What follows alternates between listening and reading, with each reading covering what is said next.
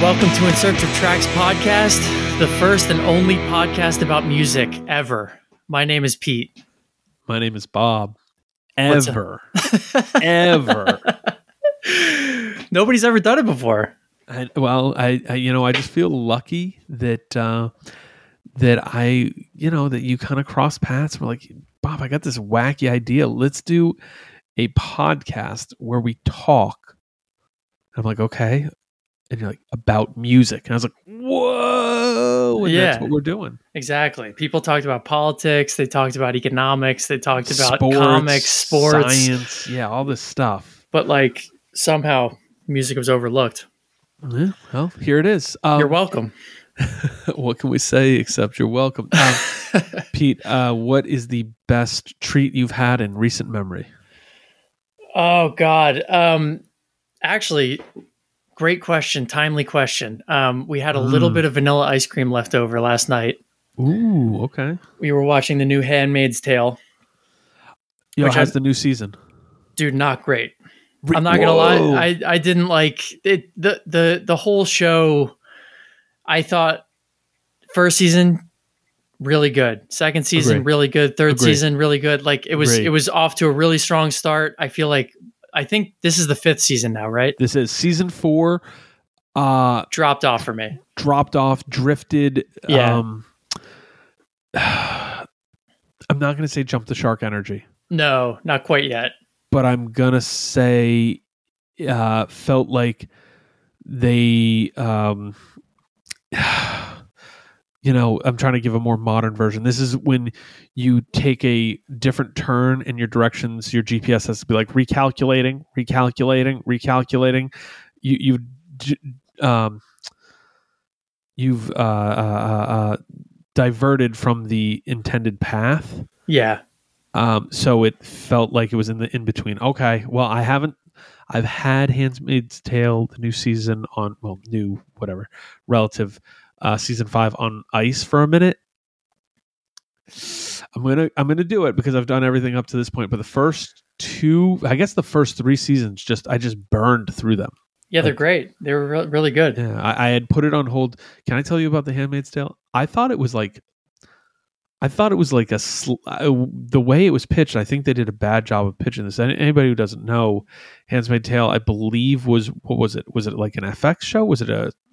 It wasn't Netflix. What was it? Oh, I, I think it was FX. Okay, so it was like FX or something, but it's on Hulu now, I believe. Right? Yeah. So, and it, I think it went to Netflix for a while. Whatever. It was it's streaming era, right? Yo, for the previous, I was I was like, oh, this is a, some period piece show about like pilgrims or something. I don't know, like Elizabethan or just after. I don't know what is Right. this. Is this like a little edgier Downton Abbey? I don't know if I'm in for that.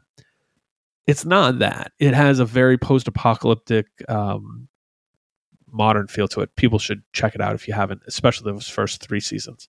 yeah. Um, so you you just kind of finished off some vanilla ice cream. So yeah.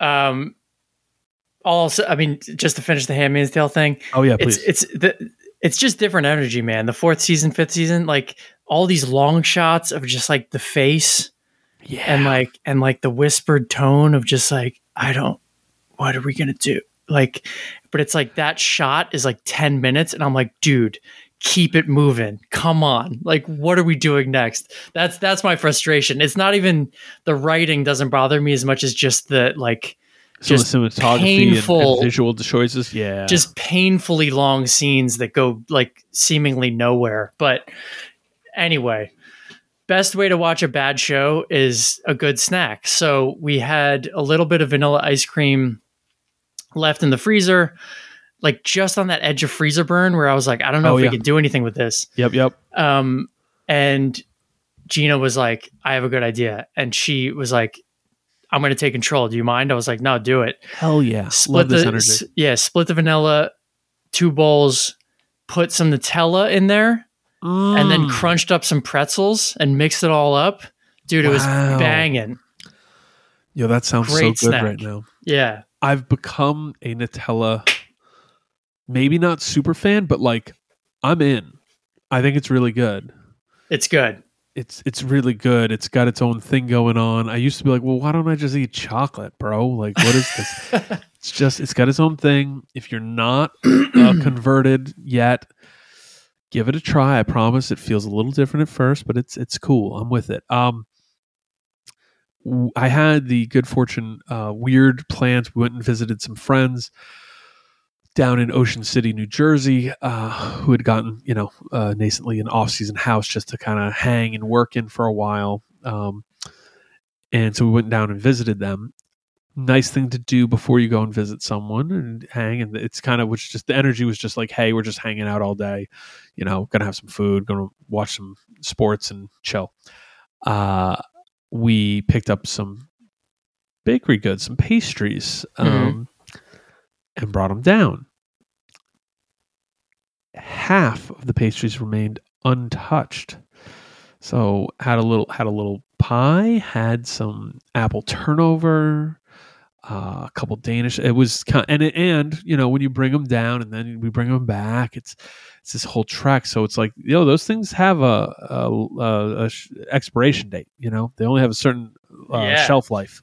So I got to put in some work over the last few days. Feeling good. Feeling good. awesome. Good in the neighborhood. Pete, what are we talking about for the treats for the ears today? We're going to talk about a treat of a record. Uh, truly, truly. The Pixies, Surfer Rosa. So here's one thing I need to say. I, in my head, call them the Pixies, but they're really just Pixies. Am I wrong about that? Um, I always think of them as the Pixies too, and yeah, I'm seeing that uh, it's, It's really just- just, Pixies. Pixies. I know, but in my head, it's the Pixies. But Pixies is an American alternative rock band. Um, it is Pixies, but I call them the Pixies in my head. And yeah, we're talking about Surfer Rosa. Uh, Pete, like, what do we? How do we? How do we land on this record? Uh, I think this one was just on the list waiting to happen. We had a lot of requests for it. Um, but I also think you and I had talked kind of separately about doing an episode on this just because I don't know. They're they're an interesting band that I know there was a lot of talk about them when I was, you know, a teenager Mm-hmm. in my 20s Yep. people going back being like the pixies of the band i actually remember when i was going to college uh, living in san francisco Mm-hmm. I think that was like one of the bigger comebacks that they had where i think they did doolittle front to back Yeah. and i remember a lot of my friends in san francisco being very excited about it um, and i hadn't really like heard that excitement about them Prior. before or Yeah. since Yeah. uh, so I don't know, just an interesting band. I'm I that I'd be interested to. Like I don't know how people talk about them now. I, I, I it's it's crazy to me because um why do we pick this band? Because they quite possibly are the most important band to alternative music post 1990 like i might be willing to say that. Like most Mhm. influential. When you listen to surfer rosa you will hear how this influenced alternative music, grunge music, Yeah, uh, even even some of the more pop music sensibilities of the '90s, and then how that's reverberated both through popular music and underground music today. Um, there's riff lifting off this record and their other hit records, like just directly. Bands will just take from this band and just take. Um, you all know the hits. You have heard Gigantic. You have heard Where Is My Mind 18 different times yeah, with different covers and versions, et cetera, et cetera. When you get into this record, it is it's it's undeniable in a lot of ways. And at the same time, I could understand somebody who doesn't love this band or who doesn't love this record. But what I will tell you is if you have not listened to this with the ears to go, I'll make this is my thesis. Just put it out there.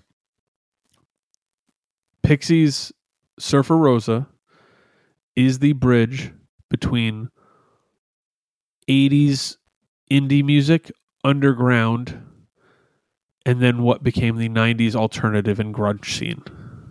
Sure. This ties in influences from the new wave, post punk, even punk, and like uh, art rock world of the late 70s, mid 70s, early 80s. And then what happened after this? This record comes out in 88 and it sounds so ahead of its time. Yeah, it does. Um, so I'll- I, I I'll co-sign all of that. and I say this, and I have to tell you, I came to the Pixies largely later in life. I I knew the hits and was always, you know, who doesn't like some of these songs, obviously.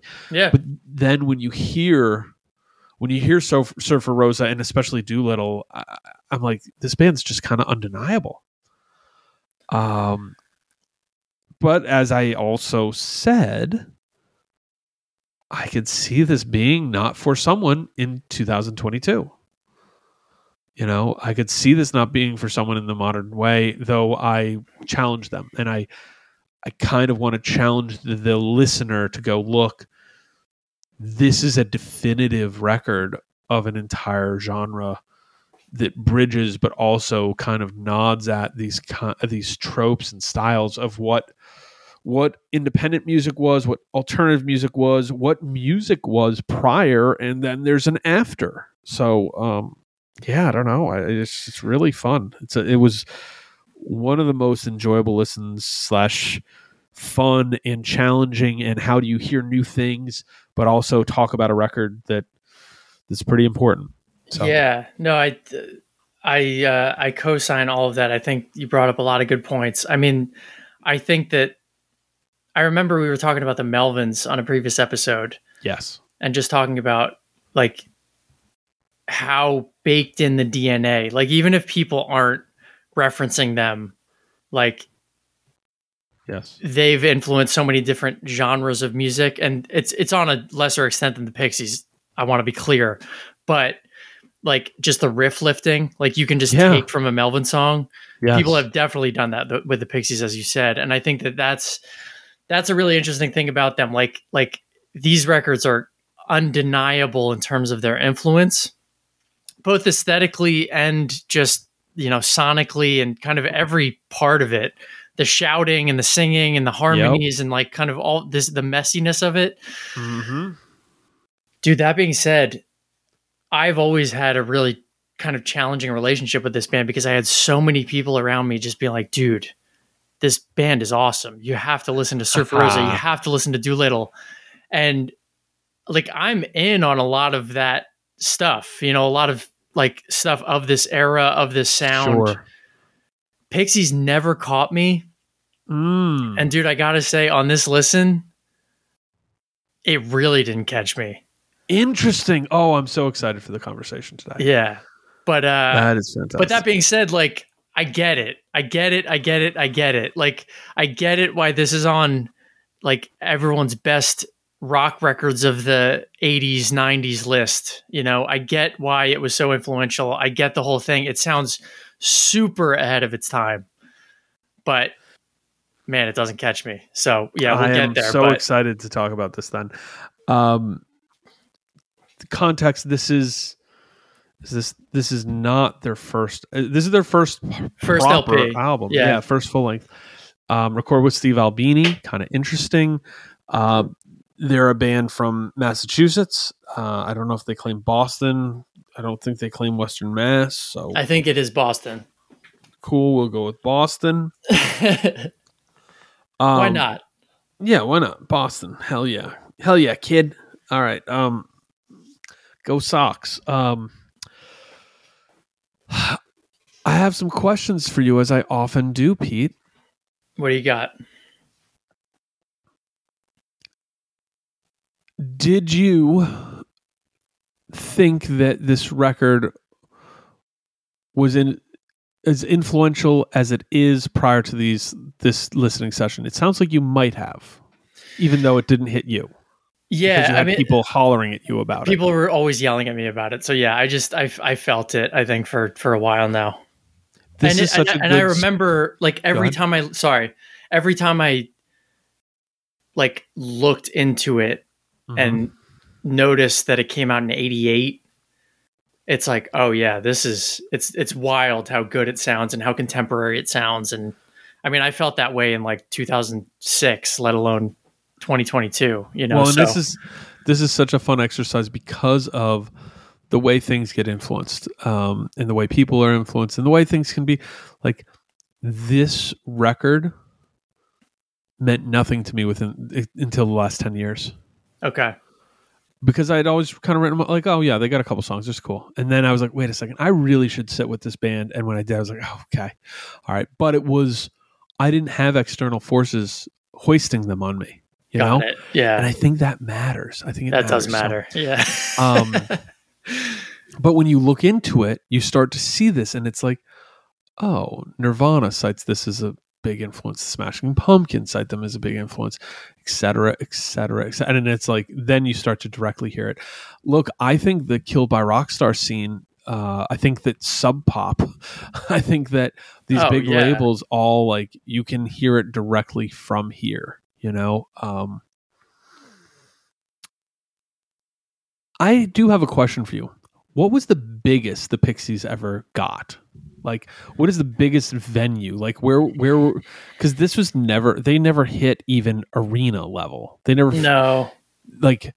Obviously, they're playing some pretty big festivals, but I have a feeling they never got to like, oh, we're filling a ten thousand cap on our own. i don't think so Maybe mean- right there. Maybe right to that level. maybe yeah let me see You know what I Um, mean? That's a tough question, but i mean Well, no. Okay, I'm- the I'm thinking- 2004 reunion tour grossed over 14 million in ticket sales. So what the hell do I know? oh jesus Um, so Wow, yeah, I think they did pretty good for at some point. But I think in their initial iteration prior to that, um, I I just get a sense that they were a band's band. Everybody loved them, and they ended up being super influential, but not.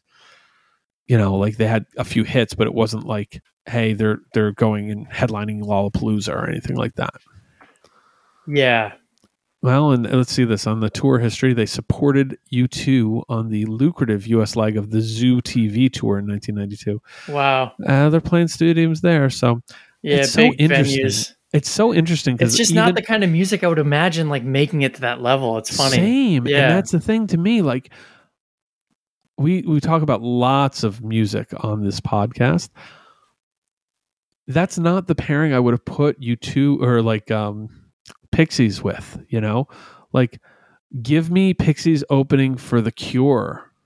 You know, worldwide tour. Cool. That's interesting and weird.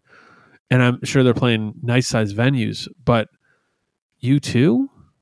I don't know if the U2 1992 fan, like the uh, you know, the big songs off Joshua Tree only fan, is necessarily leaning in as they watch the Pixies. They're they're going, yo, pass the Budweiser. Who's this band? And that song's weird, you know. but then again when when pixies are playing where's my mind it's like maybe that's the same fan. Yeah, yeah, but it, you're not you're not 100 percent off. I, that could be.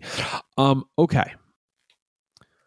Uh, here's my other question. Um, I gave my big thesis already that this is the bridge between all of the underground musics of the from the mid 70s to early 80s into the 90s alternative and grunge scenes Mhm. that's my big thesis. My other question is Is this post punk? Are there post punk elements in this, I should say? Because I don't think it's post punk. But yeah I, w- I wouldn't classify it as post punk but definitely elements i mean it's it's it's there and i think also it's it feels to me like so this is 88 nevermind Mhm. is what 92 yeah. like it feels like practice for nevermind in a way like the production value Oh, is, is fun. is almost identical the drum sounds are very similar Yep. it's uh so that to me i was thinking about that as i was listening to it when i read this albini produced it Yep. that's an interesting piece Oh, I like that concept. Um I also I should say post punk, it's not what I mean really. It feels very punk aware, punk music aware. Oh, sure, you can yeah. hear those elements and and like um, yeah, we'll, we'll get into it once we get through the track by track. But this is absolutely a record you can put on and just listen to in a casual way. Um, though I think you there might be varying uh, uh, mileage might vary. Yeah, But I depending on who's in the car. One hundred percent. And headphones. Listen, I think there's a lot going on here, um, and you have to, um, you know, the saying "in for a penny, in for a pound."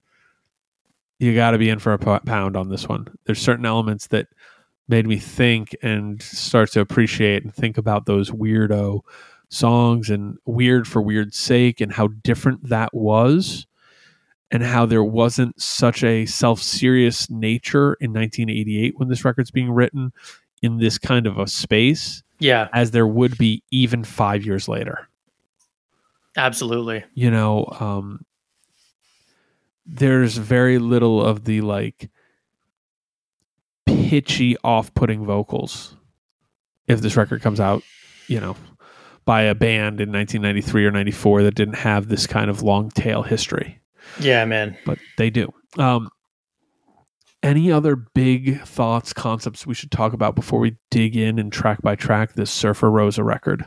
I mean, I think I think you covered a lot of it. I mean, one I of the rambled, so I apologize. No, it's okay. I mean, one of the things that I wanted to talk about was just that just I mean what you brought up really in terms of grunge and indie like like is this more influential to grunge or is it more influential to indie or is it like does it essentially end up being the same thing?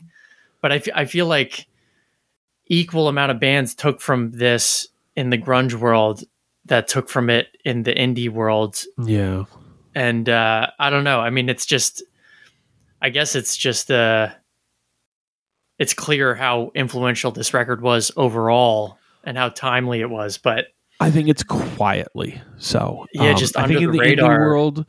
I think in the indie world, and then even as we move, I think that post two thousands uh, indie or even like the mainstream rock that broke. Uh, I'm thinking stuff like Modest Mouse yeah, uh, owes a lot to the to Pixies, um, to the Pixies, whereas I don't th- think, and I think '90s you start to get there too, but like the undersold influence of the Pixies on the grunge scene, like you know, they were all name checking this band.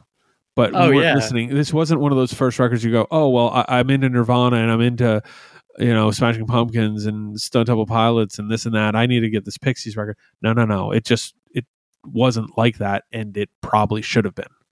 Like this should have been like if oh if you bought a fucking porno for pyros record, you should have been mandated to also buy this Pixies record. You know, hundred percent. hey, you it- need to have this. yeah, but I think I think the problem is like the Pixies were trying to fit the mold at that point, and Mm. and weren't doing a great job of it. Like I agree.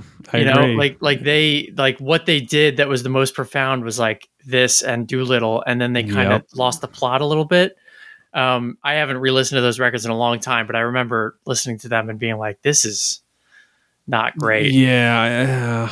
uh, um. or seeing the videos on beavis and butthead or whatever it was but like but i i agree with you i mean i think that like Kurt Cobain was name checking this. Uh, Smashing Pumpkins were name checking it. Like it was like so under the radar, or not even Mhm. under the radar, I guess at the time, but like influential. Yep, and and it's worth noting this is uh, that if you weren't aware, uh, Kim Deal, who is uh, in Pixies, also was lead vocals with her si- twin sister in The Breeders. Yep. Um, and so that's kind of like how you see this kind of throw through. So, um, yeah, I, I just think there's a this record has long been undersold, though the Pixies are not, and their hits are not, and you're aware of their hits. Mm-hmm. But in the context of this record, when you hear it, you almost can't deny how important and influential it is, and it's been undersold. I don't know that music journalists undersell it, but like I don't pay attention to them. Right. I pay attention to what people actually listen to, and right. I think uh, it's kind of a fun thing. So, Well, it's like Um, if, if I was going in cold and I yeah, watched Fight Club, and like you know the ending scene is "Where's My Mind," and I was Mhm. like, oh, I like this song. I'm gonna check out the Pixies. I would not expect the record to sound like this. You know, Oh, which is such a which, cool is, which is question. interesting. Well, the question is, is uh, let's save it for the track by track, but I'll Yeah. put the tickler out now. What would you expect another a record to sound like around Where's My Mind? I don't. I mean, So let's hold it. Let's hold yeah. it and you can chew on that in the background. You ready to go track by track? let's do it. First track, Bone Machine.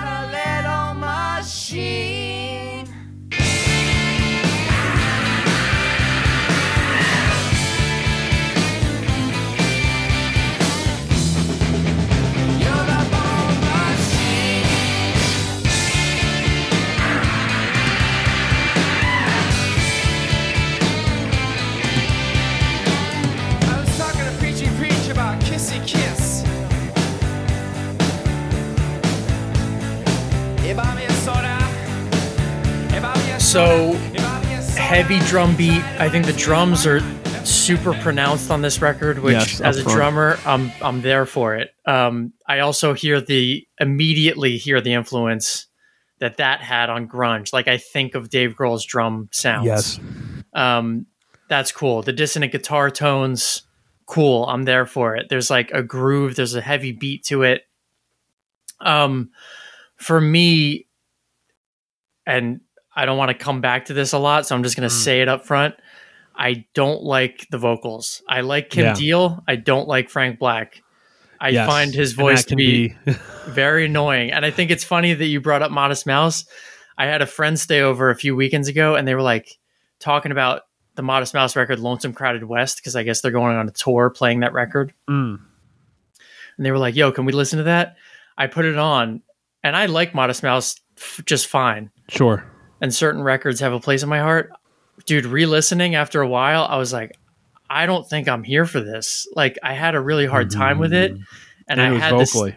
vocally primarily, but also Mhm. just just the weird kind of off kilterness to it. Mm.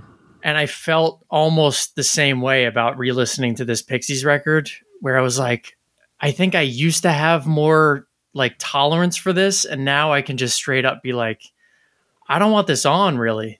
So that is the big thing for you. Um, I'm going to get there Yeah. because I, I think I think it hits the most around track four. But um, I mentioned Modest Mouse. I think they and many others early OO rockers. I'm trying to think stuff like Vampire Weekend as you go into the mid 2000s, stuff like that. They owe their li- their this song their lives. There's Yeah. repetition. There's some solidness. The the that great repetition adds to the pulse of the song overall. I actually really like the riff. Um, and we should note, Pixies, if you don't like Black Frank, Black Frank Black, Black Francis's voice, you are out. Yeah. Yeah, but to me, it's weird in this very time and place.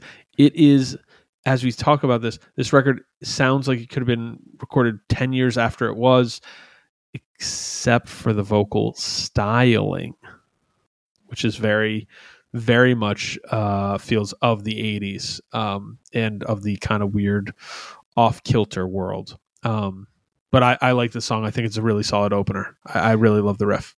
I do think it's a solid opener and I like a lot about it, you know, but it's just Man, I love this. I love how yeah, different our know. opinions It's it's it's just it's it, you can't take his vocals. I get it. You, I can't take his vocals, but but but I also, dude, when it's the harmonies with Kim Deal, like I like those parts. Okay, good. So- there is so, a like- good like- amount of that through this record. Yeah, exactly. And those are like it, it is. I I get why people like them together. Primary, like I, I guess more than anything else. Yes. Like when Kim Deal left the Pixies, it's like, dude, what are we even talking about here? Let's be honest. you're not wrong. You're You not know? wrong. So so like they they completely jumped the shark. The fact that they're still playing shows is uh, mind blowing to me. But like It's almost like okay, so who's doing the Kim Deal stuff? Yeah. because you What- need someone to do that. Oh, you're Yeah. not gonna. You're not gonna. Oh, what are we Yeah. doing? What are we doing? Yeah, or you're having someone do it. It's not Kim Deal. It's just like it's not this. I don't know. Whatever. It, it better be. Uh, I'm not even yeah. a fan, so I I shouldn't have an opinion. It doesn't matter. But like, you know, yo, like the chorus on this is cool, and not to go too long on this, but No, then no. it's like this is just a perfect example for me. The chorus is fine. The drum beat is heavy. The guitar riff Yes, is cool. yes. But then it's like, buy me a soda, buy me a soda, and you're just like, dude, shut the fuck up. I hate this. So yeah, I am. I I just feel so I, strongly. I can't. Yeah, it's just it's rough, dude. Well, I listened to this like six times for this episode because I really wanted to like pull it apart. get I'm in glad there you did. Yes. and man, there were parts where I was listening like in my backyard in the sunshine. I was like, I fucking hate this record. But then other parts I was like, this song is great. So yeah. Next song. Let's break keep my body. To me, this is a low key banger. I think it's almost almost instantly catchy. Uh, there's a lot of fun guitar stuff, and one of the highlights of this whole record, it rarely outstays its welcome, both in song and length of the entire record. I think it's I think it moves pretty quick, even if you're not even if you're not enthralled with it. Yeah, I actually I like this song a lot. This is one of my favorites on the record. Yeah. Um I like the chorus a lot. Um it's funny that they have two songs about bones so close together. Yes. Yes. Um, but uh, like there's actual singing. It's not like so much Mhm. shouting. I like the driving beat of it. The chorus is really memorable. There's harmony. Like I think this is a good song. Thank you. One of my favorites, like questionable. Like, all right, well, there's obviously gigantic, and where's my mind? But this one's right there. Like, uh, oh, this is maybe right there, number three behind those. Yeah. Um, okay, something against you, which opens with uh, some ska guitar. Some Um, so we have a mutual friend that about 10 years ago I played in a band with him and uh-huh. one of his favorite things to do at practice was just play the ska riff just endlessly. And I think with Oh. the with the intention of just like making everyone in the room want to leave. okay, um, yeah, which they were is- not into practicing apparently. Yeah, which is eventually why the band didn't work out. But what would happen is that, you know, I'd start just kind of playing along and then the bass player would play along because it's like, hey man, if he's not going to stop doing this, we might as well just roll with it. yeah, you're leaning in. Yeah. Um and that's what this song sounds like. Um it's literally a waste of time. Wow. Okay, I think that the ska part flows really well into the distorted, heavier guitar. Um, the low end dwells into this like surfy range without getting to surf. Uh, but it, it kind of the interplay with the guitar is fun. It's weird for weird's sake. Yeah. I'm okay with it because I will give my theory here. Uh, the next song, Broken Face. And here's where, as I quote, the pitchy, off putting vocals parallel stuff like the B 52s. Okay. And I think that's where we get some of this kind of. Or or even you know like talking heads you know where it's like oh these vocals are so off kilter and Yeah. it's occasionally singing and you can get into it but occasionally it's not going to be on pitch and it's like are you choosing to sing like this ah, ah, ah, ah. Yeah. that's that's not fun that's, who's this for um,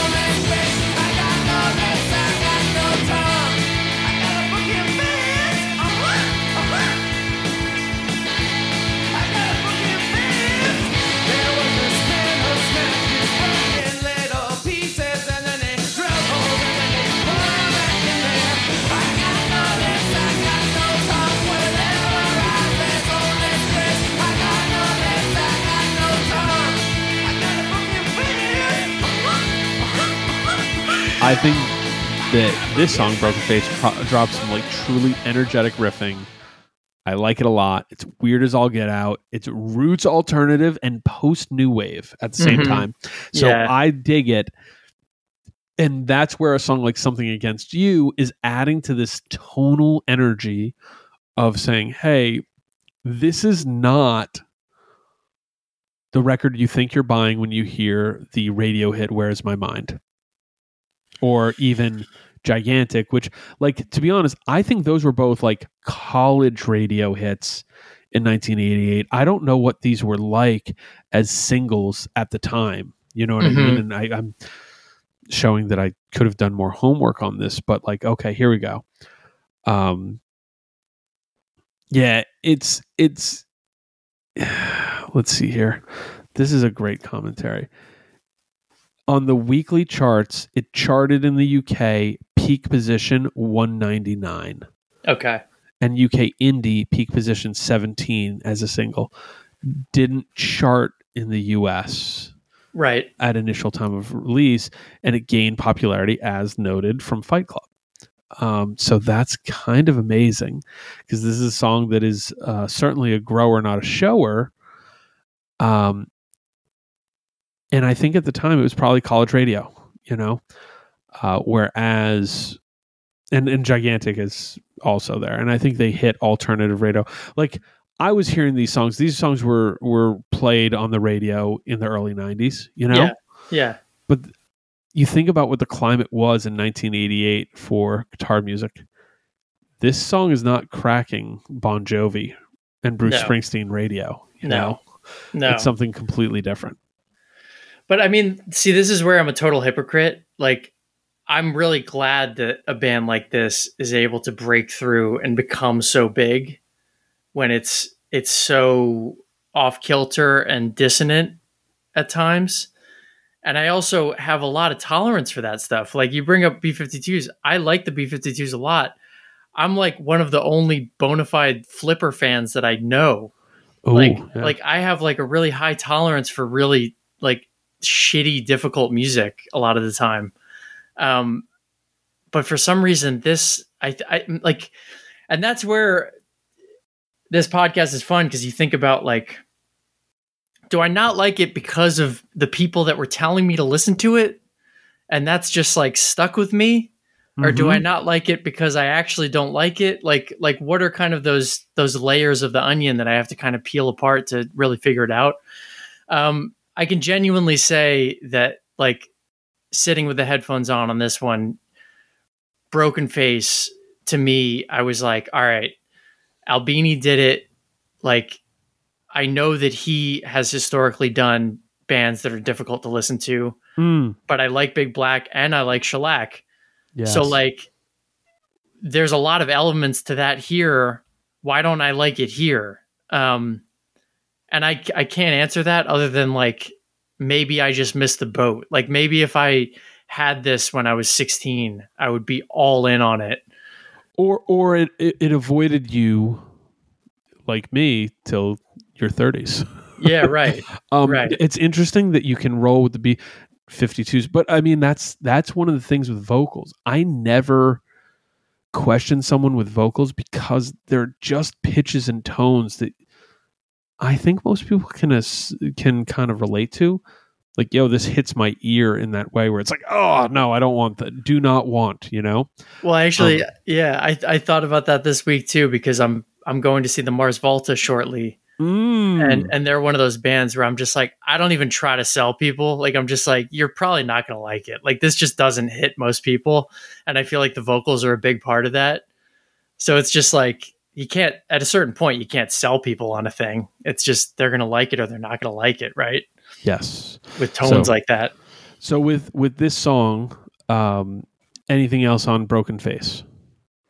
Um just the the changes like the time changes on this one feel like clumsy in this way that I know that they're capable of like like it's like are they intentionally doing this uh, To clumsily me, on this song, it I don't feels know. it feels like that. So Yeah. low key, some of this record has this.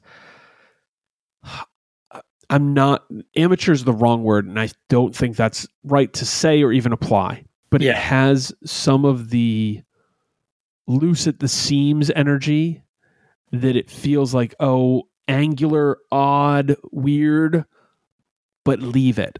We want that Yeah, kind of yeah, feeling, and so. I think that the, there is some intentionality to it.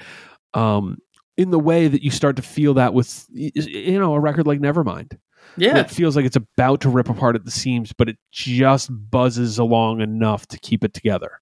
exactly. So Yep. yeah, I, I think that's, and I think it that's a again stuff that becomes to build a template for the alternative music of the '90s. Yeah.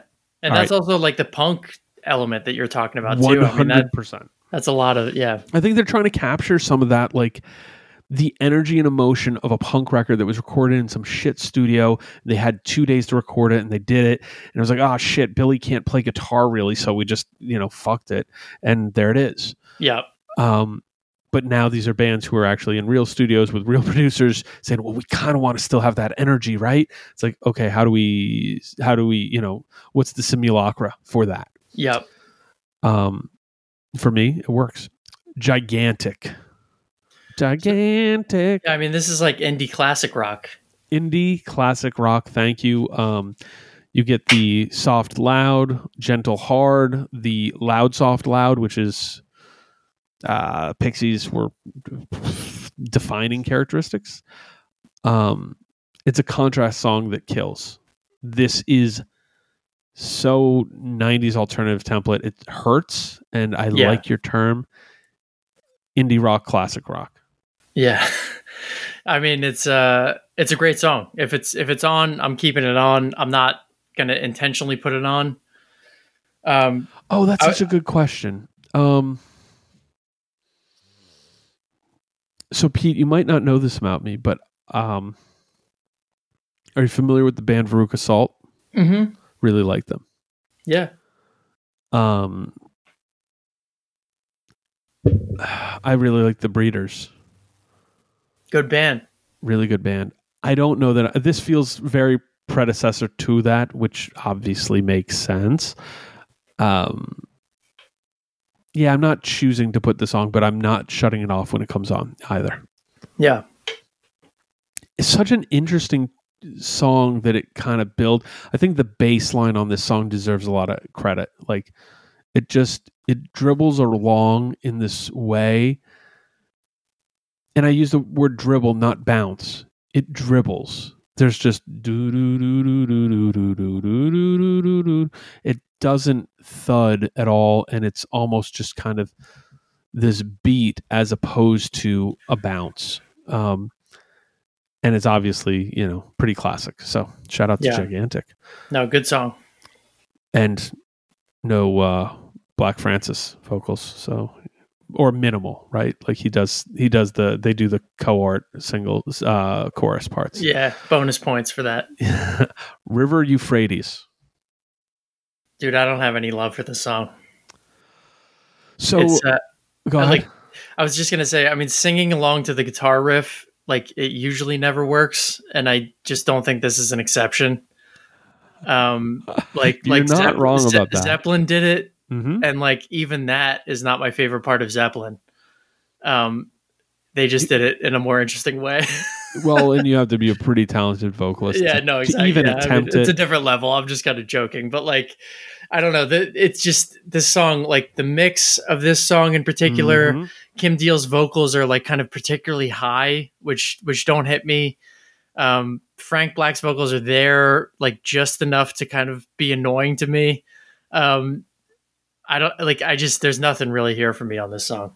But what about what? What's your so thoughts? to me, the riff um, at the open and kind of the start of the song reminds me a little bit of the open of "Call Me" by Blondie. Um, okay, but it twists it pretty quickly. Um, you get you still some of that distant tone in the gu- guitar and a driving beat.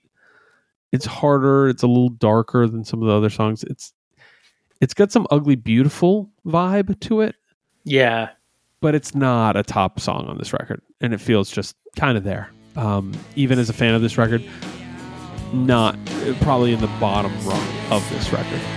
yeah. Okay, next track. Where's my Where's mind? my mind? Do you like this song?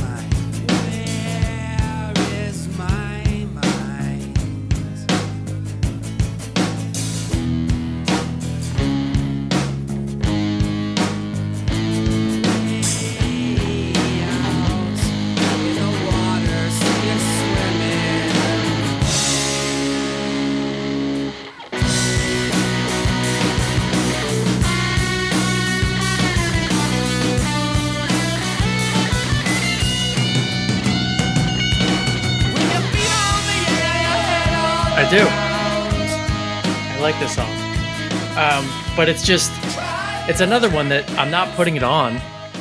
Oh, interesting. Okay. I'm not I gonna love- like. I love. I'm not gonna. song. I'm not gonna pick it as a karaoke song. Uh, I'm not gonna. I'm just thinking of different different contexts that I might like choose a song, and none of them are really there. Like I'm not even putting it on a mixtape. Really. You're not mixtaping it. All right. Um, I was swimming in the Caribbean. Animals are hiding behind the rock, except a little fish. Bump into me. Swear he's trying to talk to me. Say, wait, wait. Lyrically, the song's so weird and cool. I think so. We talk about the meta content wise and sound. There's a real synchronicity here. I think it really matches. And Yeah. I think that's the reason this song, even with these really off kilter vocals, would you agree this is probably the best Francis Black vocal performance? Yeah. Because they apply Yeah. weirdly, they kind of fit this track. Um, and I think that's kind of the the magic dust to this song. Um, no, it's it's a really like he hits he hits the right notes. Like this is where I just like my dad always when I was listening to hardcore music, he'd be like, you know, it, it'd be nice if they like slow it down and like sing a little bit, and I always resented him for that. But like, but it's like not the point, Dad. yeah, exactly. Like, but and I I feel like him when I say like when he kind of mellows it out a little bit, I'm there for it. Like I like it Mhm. on this song. I just don't like when he's shouting at me, you know, kind of it, like like he is on these other songs. So so yeah, uh, it works for me. Like this song works for me. I just at the same point, I'm not going to it Hmm. like that. If that makes sense. No, I I think it's a a great song. Um, would put it on mixtapes. Would put it on mixes. Think it's a really fun change of pace. I can't think of many songs that I put in the same. Like what what world of songs does this fit into? You know, I think it's pretty singular, It is pretty And- singular. and I kind of vibe on that. So uh, so Yeah. shout out to this song for that. Um, yeah, where is my mind? Uh, Cactus, next track. Cactus. Um, I don't mind this one as much as uh, I guess it's like, dude. Again, the vocals take me out. Um, this song particularly just kind of meanders on though. Like there's there's Mhm. not much. There's not much here that grabs me. Um, even if I, you know I've already noted that I don't love the vocals all that much. Like usually I can at least pick something out, like the drum to- the the drum sound or the Mhm. guitar tone or whatever it is. This one really like there's just not that much there that I can even grab onto. It feels like filling space. No, I uh, I had to really listen to this one a few times. It's a they they go for another tempo change up, but it's funny because whereas my mind is uh, just about the ultimate tempo change up. Like it Yeah. literally, they're like stop at the beginning of the song, and if you're doing an album listen, you feel the shift, right? Yeah. Um, so Cactus, I think, is trying to get to get back on a track. So you have this building, building, building, repetition, moving. It never moves to the next part. Um, yeah. it's a tone and vibe track. Uh, it's nothing out of context from album f- flow. If you put it out like this song on a mixtape, people like, "What the hell is this?" You know. So, so yeah, nothing much on there. Let's go to the next track, Tony's theme. I mean, I'll say just real Yeah, quick yeah. before we move on, just like I've noted on this podcast many times how much I love Guided by Voices. Mm. I and I and I feel again like a hypocrite here because I feel like Guided by Voices and Pixies share a lot of similar dynamics where like the album listen is not intended to be here's a song, here's a song, here's a song. It's more like this collage of sounds Yeah. and you know I, I i feel i i do feel like i'm just gonna put it out there i feel like i'm being unfair to this because i think i just went in kind of knowing and just feeling like i just don't like certain elements of this sound Oh, for sure. but but i like i like what they do with hey like we're gonna have where's my mind which is like this bona fide hit or gigantic which is like this bona fide hit but then surrounded by all of this kind of chaos and noise and like songs and non-songs and yeah. like well and that's like- that's the part to me this creates this template for what alternative music can be because alternative music isn't saying it's not pop music. Like it's not alternative music is called that because it's not indie music either. Yeah. Like it's saying hey we don't mind playing a fucking stadium. Yep. we'd like to live off this band you know? Yep. And that's kind of the energy I get off of Surfer Rosa is that it's like, yeah, we don't mind being big. We, we're not, we're not trying to be Fugazi. There already is a Fugazi, you know. Like, Right, that's not what we're about. We're trying to do a band. We're trying to do this music, but we also think it doesn't mean we have to conform and try to write a bunch of singles and then here's our bullshit tracks or try to be, you know, Led Zeppelin or the fucking Beatles or whatever. We're doing something different. And that's where we get this weird this weird crossing point of like I said, like new wave, post punk, punk, um, 70s rock, like of the like more uh angular variety. Um this weird irreverence of that new wave scene and like art punk kind of art rock weirdness but we're also setting the t- and and indie of the time and and we're also setting the table for something yet that's yet to come which is the grunge and then you know as we continue moving forward alternative scene.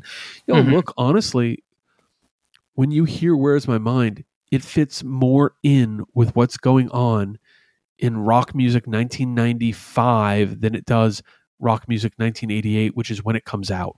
Yep that's that's kind of a crazy thing to say. It's crazy um tony's theme to me my first note was so 90s and it's this weird irreverence that's kind of 80s style but like yeah you don't see much of this anymore. No it's a sneering distortion in the guitar. The content's goofy and kind of weird but like there's also these elements of like okay kind of like the weird punk tracks and like just going for this like different energy so i uh i i don't have a lot of love for this song but i understand it i it's almost like i don't love the song but i love the energy around it Yeah. No, I, I feel the same way actually. Um, it's it's not a great song, no no but it's but it's it's kind of all personality. It's not about the song. It's about the kind of vibe that you're putting out there. correct So thank you in that respect, it's it's cool. I mean, it it, it fits you in the flow of the is. record. and, yeah. and that's kind of like where we get to a lot of this. So next track, we're kind of we'll go through these next ones a little bit. Oh my golly, um, the next song.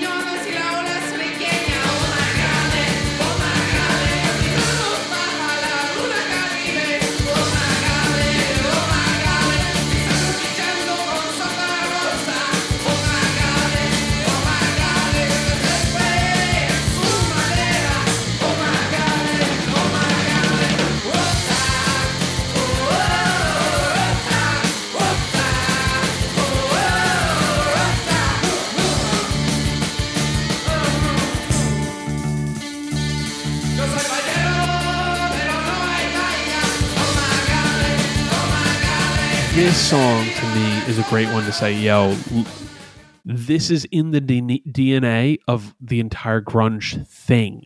yeah. Um, the song doesn't move me per se, but it also doesn't overstay its welcome because the song itself is only like a minute 47. Yeah, I mean that's the thing with I I I've been harsh on this, but I will say the songs are short. I appreciate them for that. Um when you're when you're writing all these kind of difficult songs and putting them all together in this mishmash of a record, like at least there aren't like 6 minute kind of meandering songs on this. They're all kind of 2 3 minutes max. So Max, right? I, and Yeah. I think that's like so. For example, um, like the longest song on this record, um, I believe is "Where's My Mind," which is at no Gi- Gigantic's three fifty eight. "Where's My Mind" is three fifty seven. I guess Vamos Surfer Rosa is four twenty five, but like uh, we'll get there. um, this the, the rest of the songs are clicking in two minutes or less. Sometimes, you know, like they're just two, two thirty five, one fifty one, one thirty three, one forty five. Like, um, Yeah, they're quick. They're quick. Like, oh my golly is a two thirty five track, but the song itself is only like a minute forty seven, and then it just devolves into like weird chatting. You know, Yeah, it's like studio talk. Shit. Right, exactly. So um Vamos, which is also Roses, the next track. This song to me has such SST Records energy. Oh, sure. I can see You know that. what I mean? Like eh, there's there's some scaling, there's some dissension, there's uh, somewhere between like mid and late era Black Flag and the Minutemen. I think you can find some riffing that that would put you in a place like this. Um, and this is the I, I was like, yo, this isn't post punk per se, but it's like after punk alternative. Yeah, Um, I. Ha- Yeah. no, sorry. Go ahead. No, go ahead. That's it. I, I. It's funny you mentioned SST. I mentioned Slash Records because I thought Oh, of yeah. uh, the Violent Femmes, like early Violent Oh. Femmes. Like to me, it had that sort of energy, um, like just more amped up and kind of electrified. Um, that being said, I don't like the Violent Femmes that much, and I didn't love this song, but it's it's it's all right. The song washed over me. I just found it notable that it Yeah. had that kind of energy. I, I like that about it. Yeah, Um, I'm amazed. Here's where it's just like this like distant chaser song. Um, there's a yeah, it fun feels pace. and- connected to Vamos somehow. yeah, it's a fun pace and tempo, but it's mostly just off kilter. I have no need for this, and at this point, I'm kind of like, well, the the record's kind of winding to an it's end trailing here. off. Yeah. Um, I'm charmed by the pre-song sketch and the talking. I, I, I was like, okay, I'm all right with that. yeah. But but the rest of it doesn't do anything for me. Same space. Agreed. Same space. And Brick is red, the closer.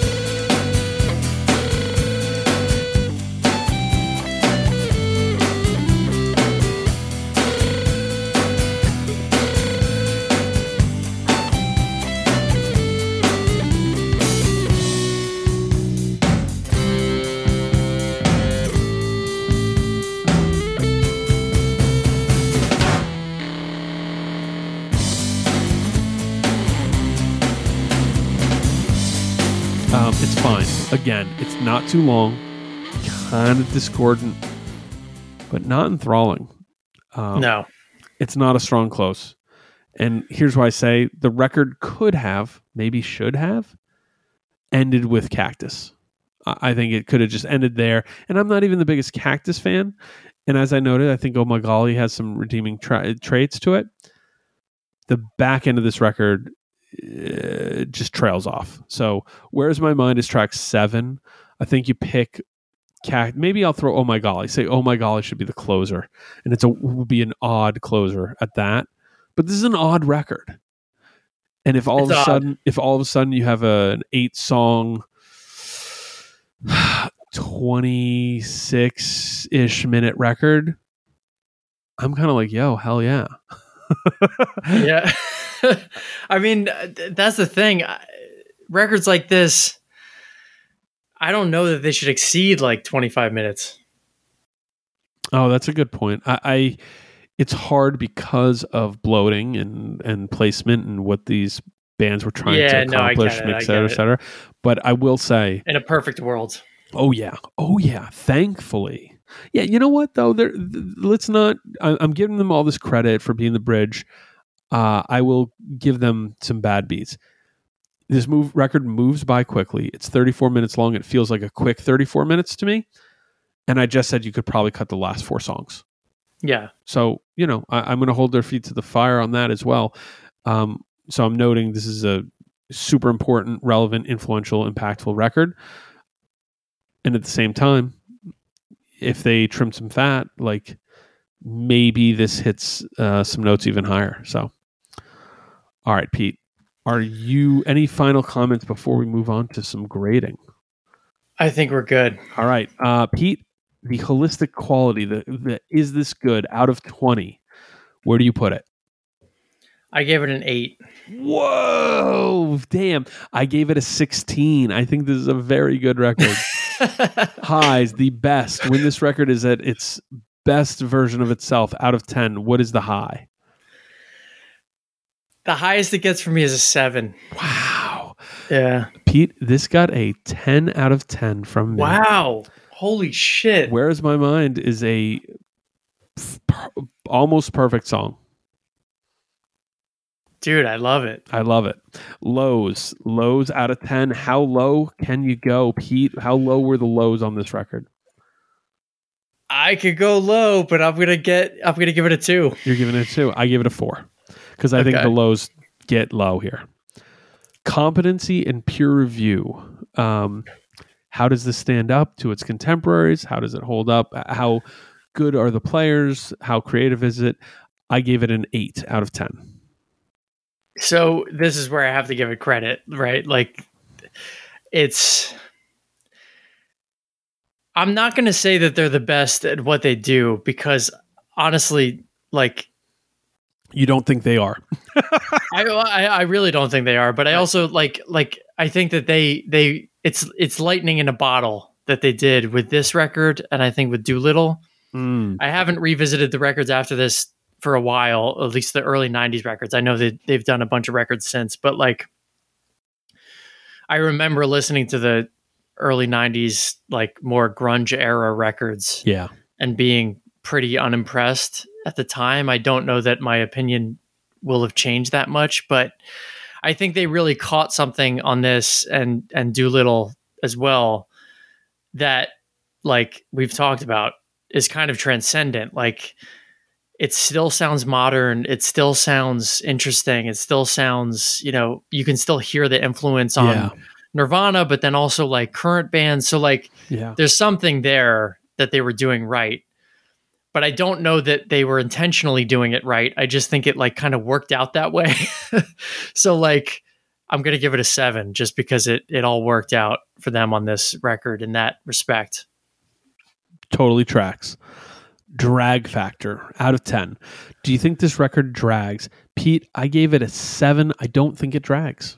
I think, you know what? It doesn't drag, but it trails off. So that's, it would have Yeah. been higher for me if it doesn't have that dra- tail off. Yeah it trails off a little bit and like certain songs ju- i just find like grating personally but like I give it a five. Man. Five? Okay, Yeah. that's fair. yeah Um, flow. Uh, do you think the record flows? I actually think the record flows. I think the first half of it moves well through to each other. I think that, um, I think if anything, uh, River Euphrates moves into Where's My Mind in a decent way, and with the tempo changes nice. I gave it a seven out of ten. I gave it a five Okay, yeah, i think it works well Okay. overall All right, here we go. Aesthetic out of 10. How do you think what do you think about the look and feel of this record? I mean, it's like this weird, dark, gothy, but like art rock Mm-hmm. thing going on Sure. that I think a lot of people took from over time in different Yep. in different ways. So like the influence is definitely there and overall like I like the aesthetic of it I think more than I like I, I would expect this record to sound different from what it looks like. Oh, that's an Um, interesting point. I don't disagree with you there. Yeah, and that's that's kind of an interesting thing going in. Like you get the record, and I would say that about Doolittle too. I Mhm, would say that about most of their records. It like it looks like this kind of like fine art, pretentious thing, and then you get it, and it's like this messy indie like Mm, mm, alt garage record right. kind of thing. So like that's that's cool. So I I give it a six. Pete, I, I, I was in a pretty similar place as you, but um, I do have a, a kind of important question for you. Okay. Do you like boobs? Yeah. The cover of the Pixies record has a very nice set of boobs on it. Yep. It's an eight. It's an eight, baby. Uh, no, I I kind of co-sign it. It's uh, it has become quite. I, I think the image uh, and art and the kind of use of the white space, negative space, um, is became a formative and influential piece. Though they were far from the first to do that, um, it could be written off as just sort of in the pocket, um, but it doesn't. It's there's a little bit of contrast to the sound.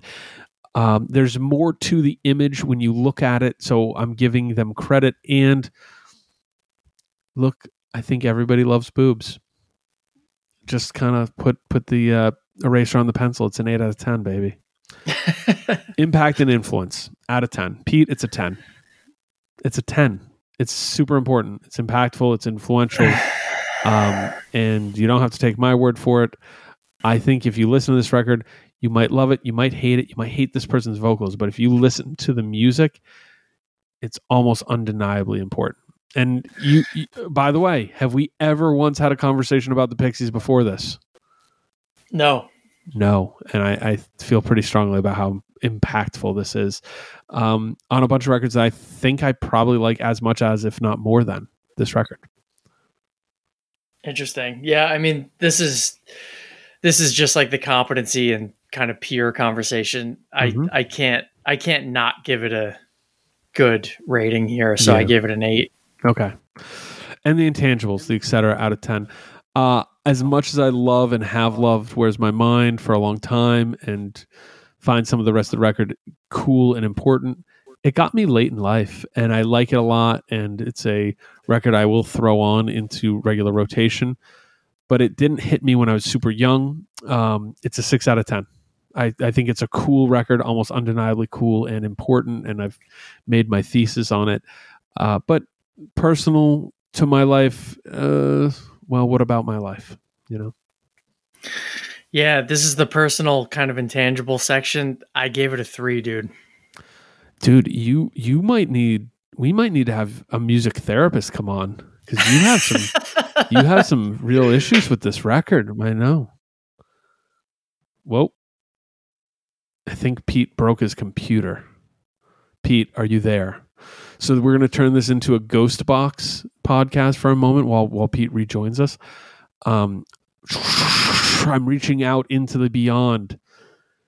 I'm looking for Pete.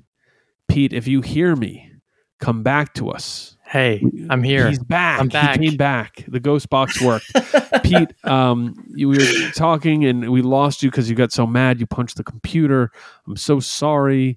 That's Uh, what we happened. were talking about your your sessions to the music therapist about the about the Pixies. I actually called my therapist. That's why I had to log out for a minute. Yeah.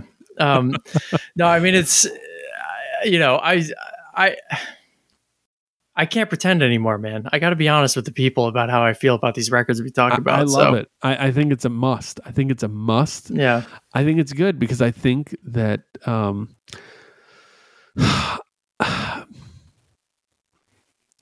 so I have for a long time been a hard stance, and I, I think it's important to separate audience from artist, right? Um, Yeah. you shouldn't let the audience impact the way you understand their art. Um, but it's also undeniable that if somebody is shoving something on you, and telling you this is the way it is like yo we really I- i appreciate what we do because even when we say some pretty grand statements or this is this we're never saying it like a, if you disagree you're a, a turd you know like the idea is like hey this is kind of like a thought and that's why thesis is an important word to me it's like here's my thoughts and i hope that i'm able to provide some support to that as we continue through this conversation Yep. I feel pretty good about that on this one. However, I also note something that is such a big piece to me. I don't think that the vocals are one half of the music. You know, I think, but they do have an outsized impact. It's not like, well, of you know, there's a singer and there's a lead guitarist and a lead a secondary, you know, rhythm guitar, and then there's the bass player and the drummer, and it's like, you know, vocals are like one fifth of the music, man kind of not really No.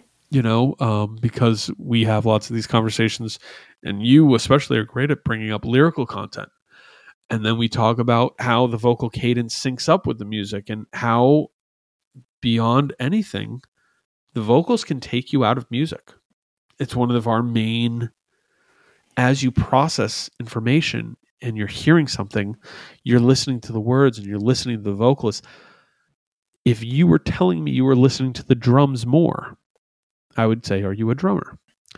And I would also say you're probably listening to them in a different way than I am. Yeah.